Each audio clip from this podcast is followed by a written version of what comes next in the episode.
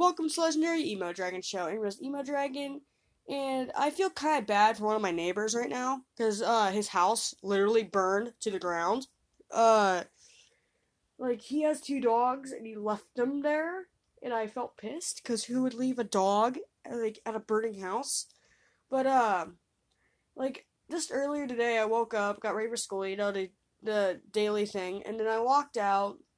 And my dad's like, oh, be careful, there might be fire trucks. And I was like, what the hell, fire trucks? Like, did somebody die? And then I continued to walk.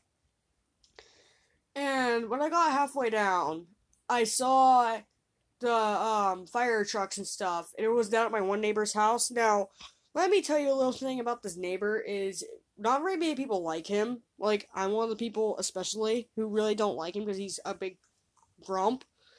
And I don't know where he was, because I think he fled, because I don't know where what happened to him. But, uh, there was, uh, there was some fire trucks, and they asked us if we got on the bus in that area. So we said, yeah, me and my little brother were like, yeah, we get on the bus here. Now, it looked like they put out the fire, so it wasn't that bad.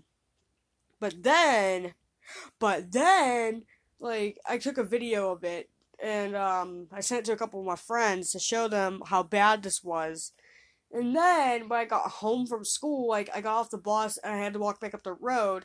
I noticed that the fire really hadn't gone out and the house had burned straight to the ground. So, so, as of right now, apparently, we might, like, that, that neighbor doesn't have a home. Apparently, he might be thinking about moving up with his mom. But, that means right now, one neighbor of mine doesn't have a home, and I feel so bad for him. So, uh, yeah. Bye.